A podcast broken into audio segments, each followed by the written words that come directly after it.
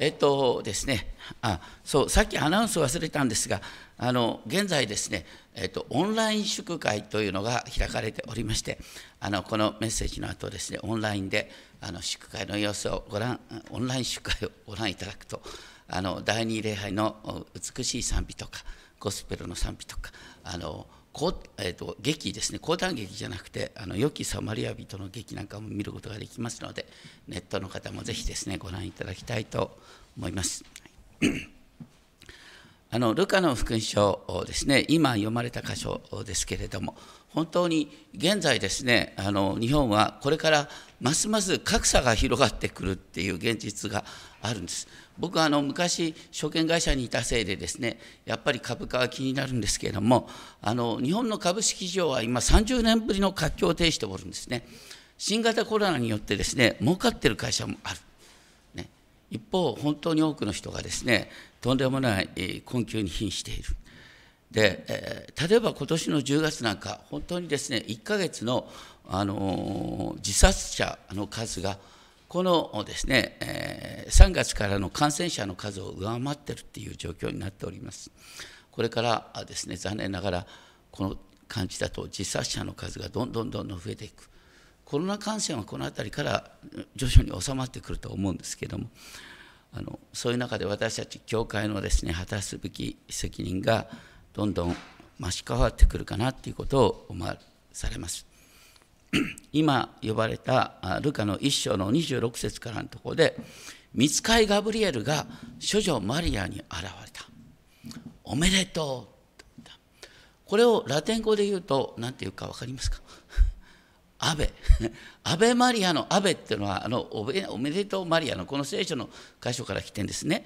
アベマリアのあのほとんど7割方の部分は御言葉はそのままいた。言ったんです。ただ、最後の方はですね、あのマリアさんにですね、あの最後の審判のためのお願いする形になってるから、まあ、プロテスタントではアベマリアあんまり歌わないということになったんですが、まあ、基本的にですね、おめでとうマリア、アベマリアなんですけれども、そそういうところから、なんでおめでたいのかと、あの見つかいが引き続きですね、あのマリアに言われる。恐れることはない。マリアあなたは神から恵みを受けたのです。あなたは身ごもって男の子を産みます。恐れるなってさってこんな怖い話ないよね。あの結婚もしてないのに男の子を宿したら当時としては石打ちの刑に相当する罪と見られる。ところが彼女は見つかいが語る言葉にじっと耳を傾け続けます。すると見つかいはさらにこう言った。生まれる子をイエスとつけなさい。イエスっていうのはヘブル語にするとヨシュアですね。あの人々をイスラエルの民は約束の地に導いたヨシュア。新しいヨシュアの誕生だ。で、しかもその子は大いなるものとなり、意図高き方の子と言われる、いわゆる神の子と呼ばれるんだ。そして彼にその父、ダビデの王位をお与えになる。私たちはあのダビデ王家がイエスによって復興されるって話をどれだけ理解してるか、ね、いわゆる当時の期待したダビデ王家ではないけれどもいわゆる神の国として新しいキリスト教会と広まってくるのはまさに新しいダビデの王家なんです。イエスが王として治める世界マリアはこの話を聞きながら、ね、多くの人がローマ帝国の支配下で苦しんでいるんで本当にですね、マリアはそういう救いが実現してほしいと思っていました。でも、その救い主が自分を通して生まれるってなると、唖然とする。34節は、どうしてそうなるのでしょうというふうに訳すことができます。要するに疑問はね、How なんです。どのようにしてそれが可能になるのか。私はまだ男の人を知りませんのに。そこで見つかりは言います。精霊があなたの上に臨み、意図高い方の力があなたを追う。マリアは精霊によって赤ちゃんを宿すんだ。少女のまま。それゆえ生まれる子は聖なるもの、神の子と呼ばれる。生まれる子のお父様はヤーウェご自身天の父なる神なんだその上でマリアの信仰の応答を引き出し引き出した決定的な言葉こそ神にとって不可能なことはありません。またはですね逆中にありますけれども神が語られる全てに不可能はありえない。本当に神様には何でもできるんだよ。私たちの問いかけは本当に自分の判断であまりにもいろんなことを不可能と思ってしまうところかなと思います。そこでマリアの応答はご覧ください。私は主のはしためです。私は本当に自分を主のしもべと思ってるか、はしためと思ってるか。私たちは当然ながらね、自分の願い事を叶えてくださる神様を求めます。でもね、問題は願い事のかなあ叶い方が自分のこういう期待で問題をこう解決してほしいと思うのは知らないうちに自分を主人にして神を奴隷とすることになっちゃうんです。何でも祈っていいんですですけど必要なのは私たちの今切羽詰まった状況困ってる状況を訴えることが大切なんであって解決の仕方は神様にお任せするそれが主のしもべとしての祈りそのようにマリアは祈ったんです。そしてその上でマリアが応答した言葉あなたのお言葉通り好みになりますようにこれは僕ね英語の訳が好きなんですけど Let it be to me according to your word 昔 Let it be という曲が流行りましたけどもあの Let it be はここから来てるかどうかはそれは分かんないですがとにかく Let it be to me according to your word. あのあなたのお言葉が私のうちになるようにっていうね能動的受け身系とも言われるんですけれども本当に不思議な言葉ですね。キリストはこの応答を通して人となった。そして6ヶ月前に妊娠していたですねエリザベス。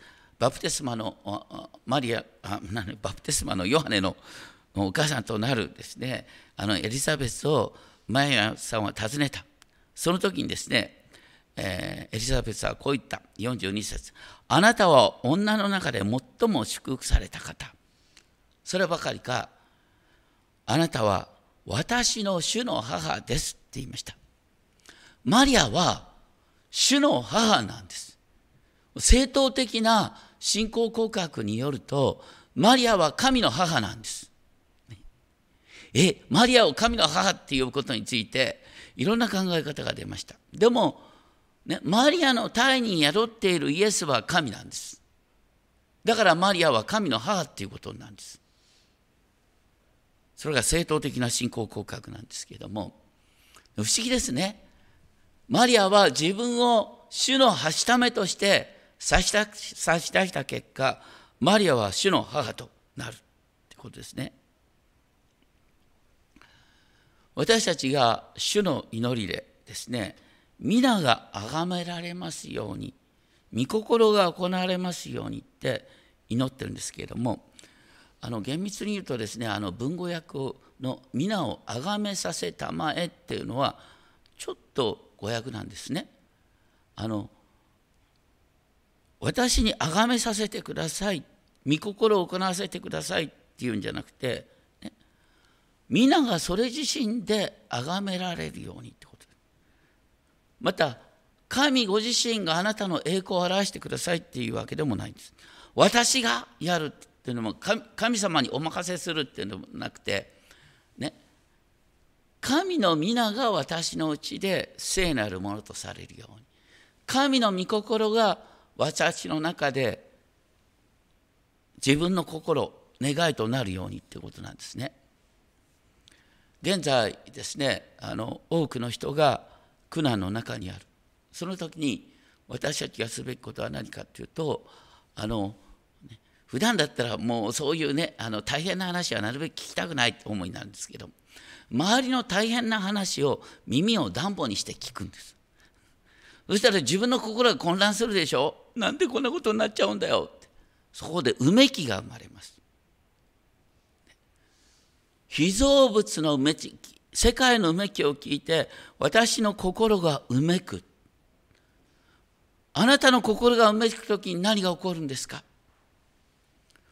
私たちがどう祈ったらよいかわからない。しかしその時、精霊ご自身が私たちのうちでうめいてくださって、私たちのために取りなしてくださるって話になってるでしょ？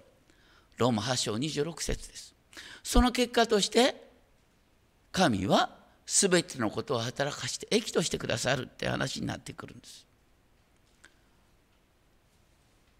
私たちね周りの人に何かしましょうとか言う以前にねまず周りにあるうめきに耳を傾けるそして自分自身もうめくんです。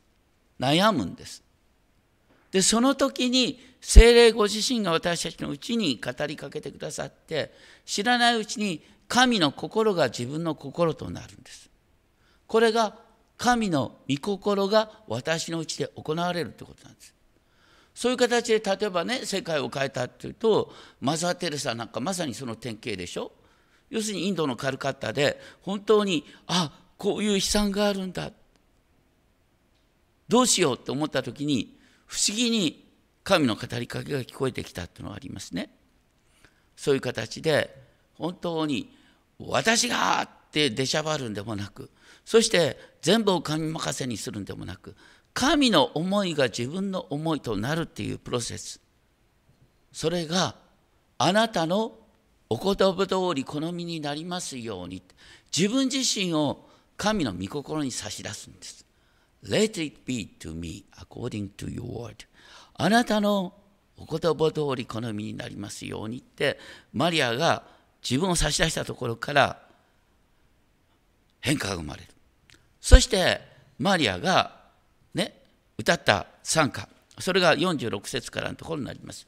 ここに改めてですね、あの最初の、うんと、購読文が移り移るかと思いますが、マニフィカと、あがめますですね。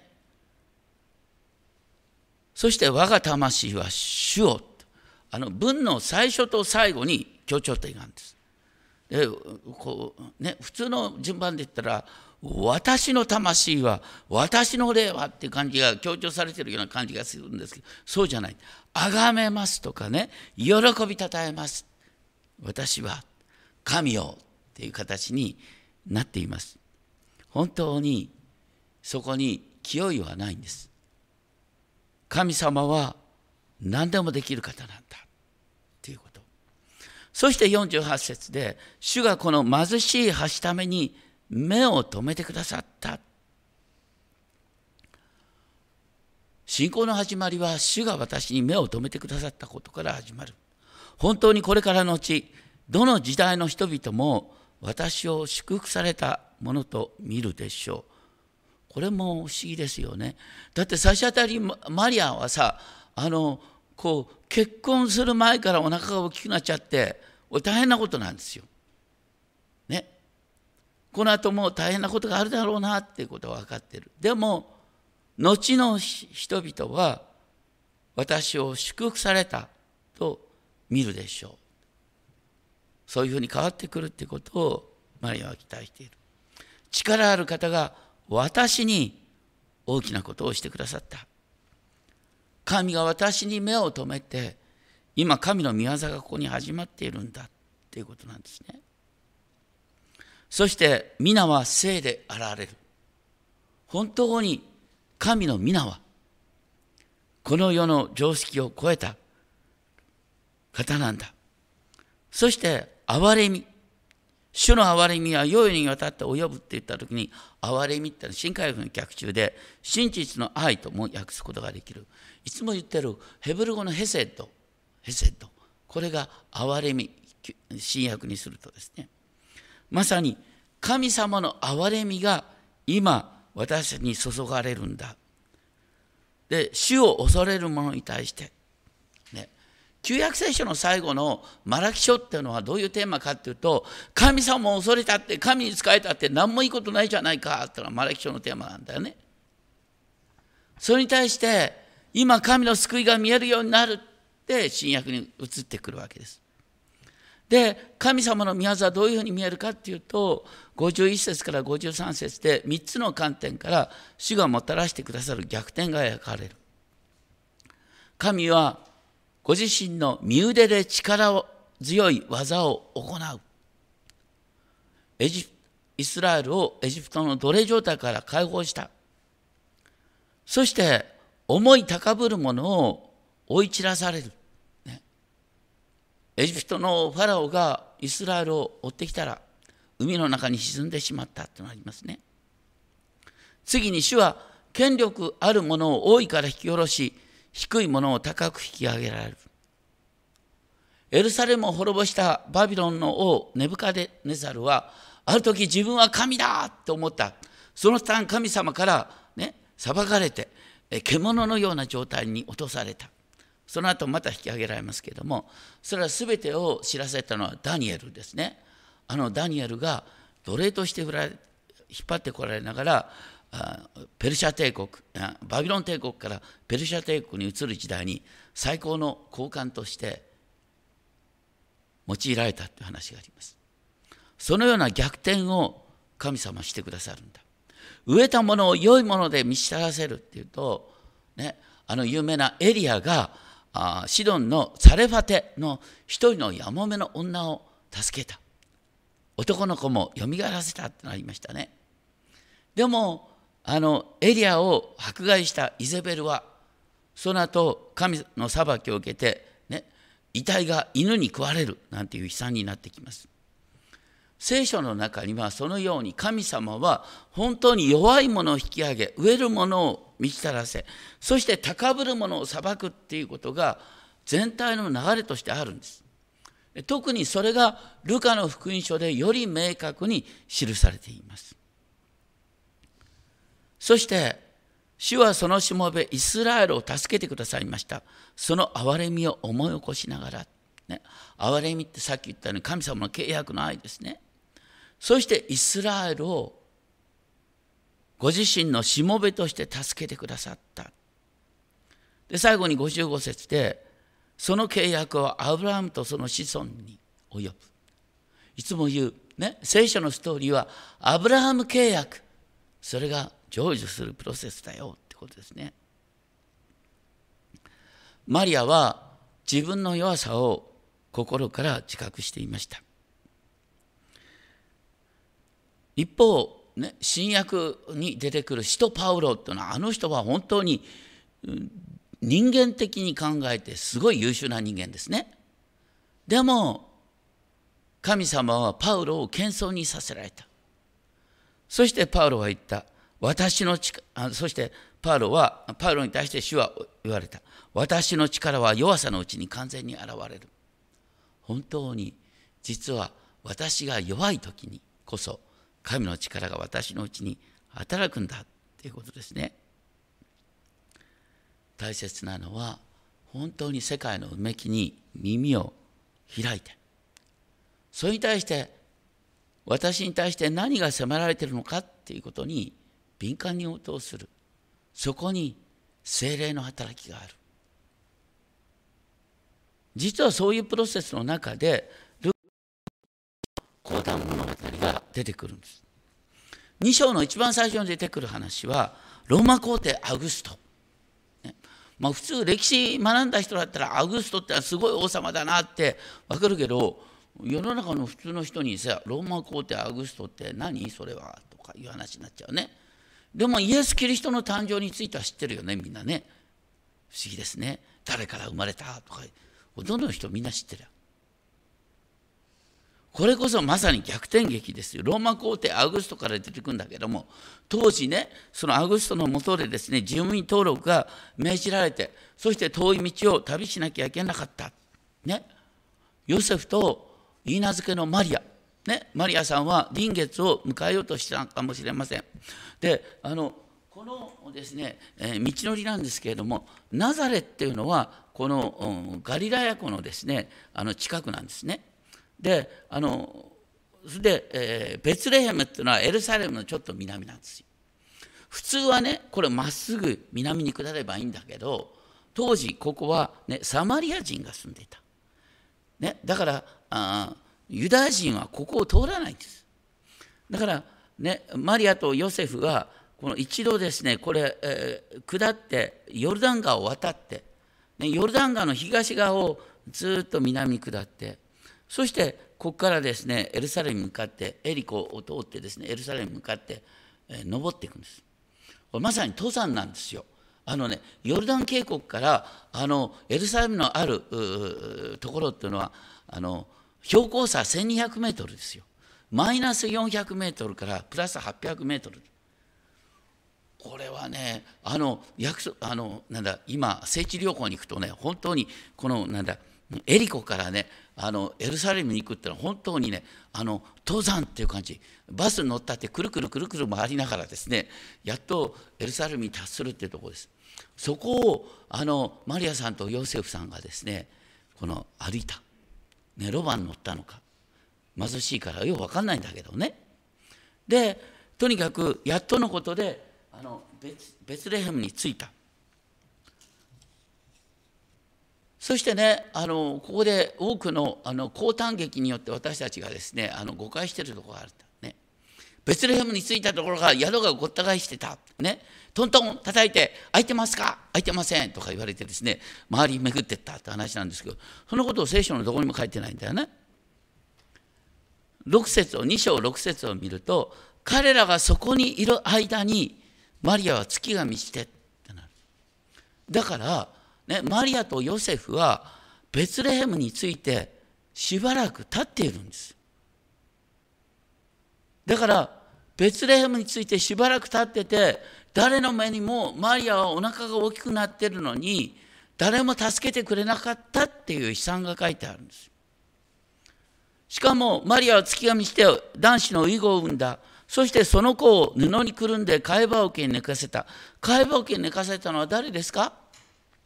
マリアですよ。マリアが自分で産んで自分で貝羽桶に寝かせたっつうんだよ。ヨセフは何やってたんだよともね。いやこうね男こういう時に役に立たないのかとまあ多分ねあのロバとかいたんだよ。そしたらあのロバをおとなしくさせないとね貝羽桶に寝かせることができないから、まあ、とにかく助産師さんなんかの助けもなしに。しかも貝羽桶があったのは、ね、家畜小屋だなんて聖書のどこにも書いてないですね。当時のイースタイでは一番ね古いイースタイによるとやっぱりベツレヘムの町外れの洞窟であったっていうんですね。洞窟で。ね。あの牛とかロバが置いてあるとこ。そこのところにどうにかね入ってって。そしてそこで産んで貝羽桶に寝かせた。ここで何よりも強調されているのは7節。宿屋には彼らのいる場所がなかったからと。これこそが中心なんです。宿屋には彼らのいる場所がなかった。ベツレヘムについてしばらく経ってたのに誰も助けてくれなかったと。みんなね自分のことで精一杯だったの。ね。もう現在のコロナもそうだけど自分のことで精一杯。周りに目が向かわない。そういう状況です。宿屋には彼のいる場所がなかった。宿屋っていうのはね、実は当時貧しい人が泊まるところなんです。豊かな人は大抵人づてにですね、他の人の家に泊まってもらうんです。貧しい宿屋にさえ彼らの居場所がなかった。居場所がないっていうことは、本当に私たちあのホームレスの状態にならないとしてもですね多くの人が恐れてる。何かっていうと自分の居場所がなくなるということなんです。社会的な居場所がなくなる。10月のですね女性の自殺者数は前年同月比82.6%増の851人であったっていうのが世界的に話題になった。どうして女性の自殺率が急に増えたんですか？まさに居場所がない人。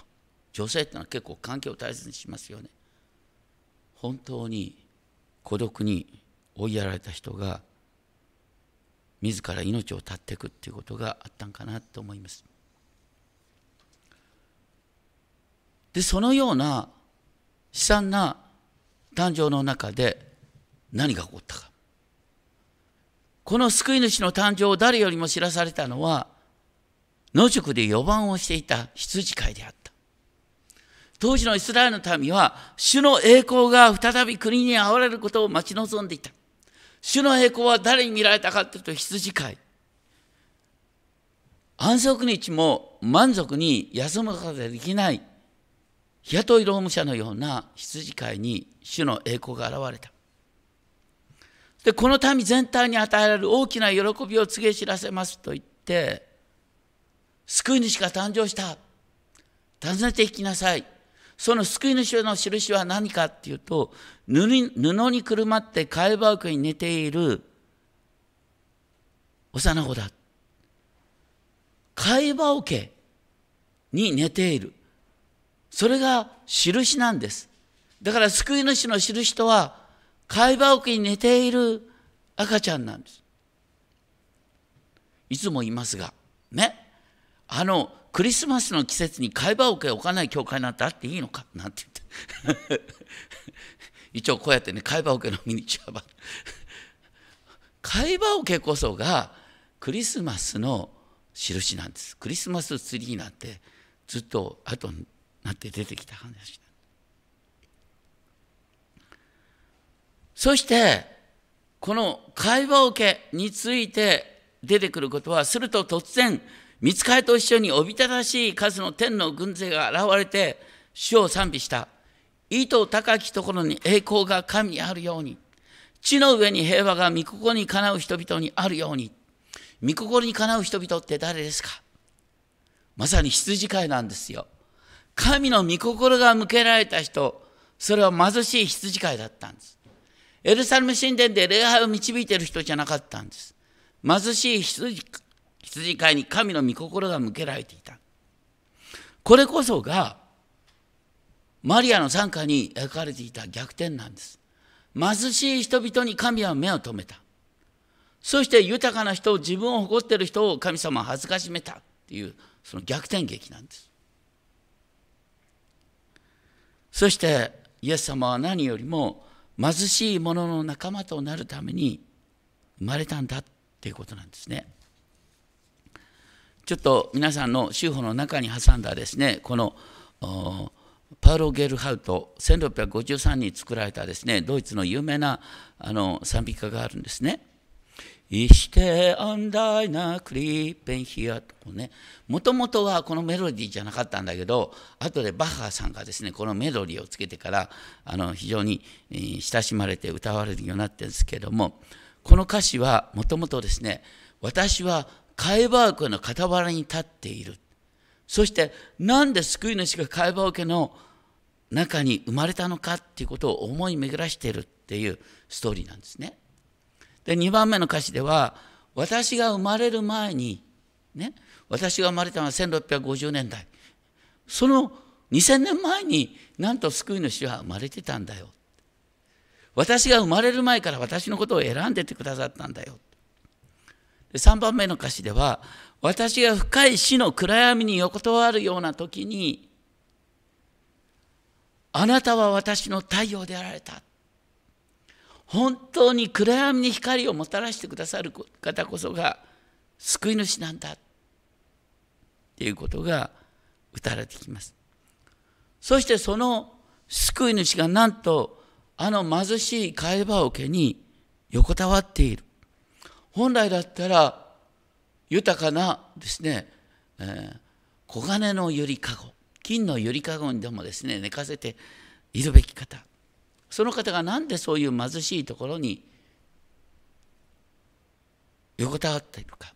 それは神ご自身が神の御子ご自身がこの貧しい私たちの中に宿ることができるため。今私たちが新しい会話を受けとして神を宿す神の御子を宿す。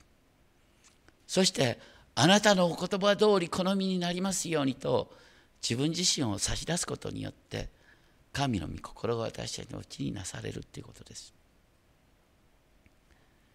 改めてですね本当にクリスマスの賛美歌で、ね、天の神の栄光をたたえることも大切なんですがそれ以上に替え羽桶に神の御子が生まれたそのことを思い巡らしたいと思いますお祈りします天のお父様本当に全宇宙の創造主が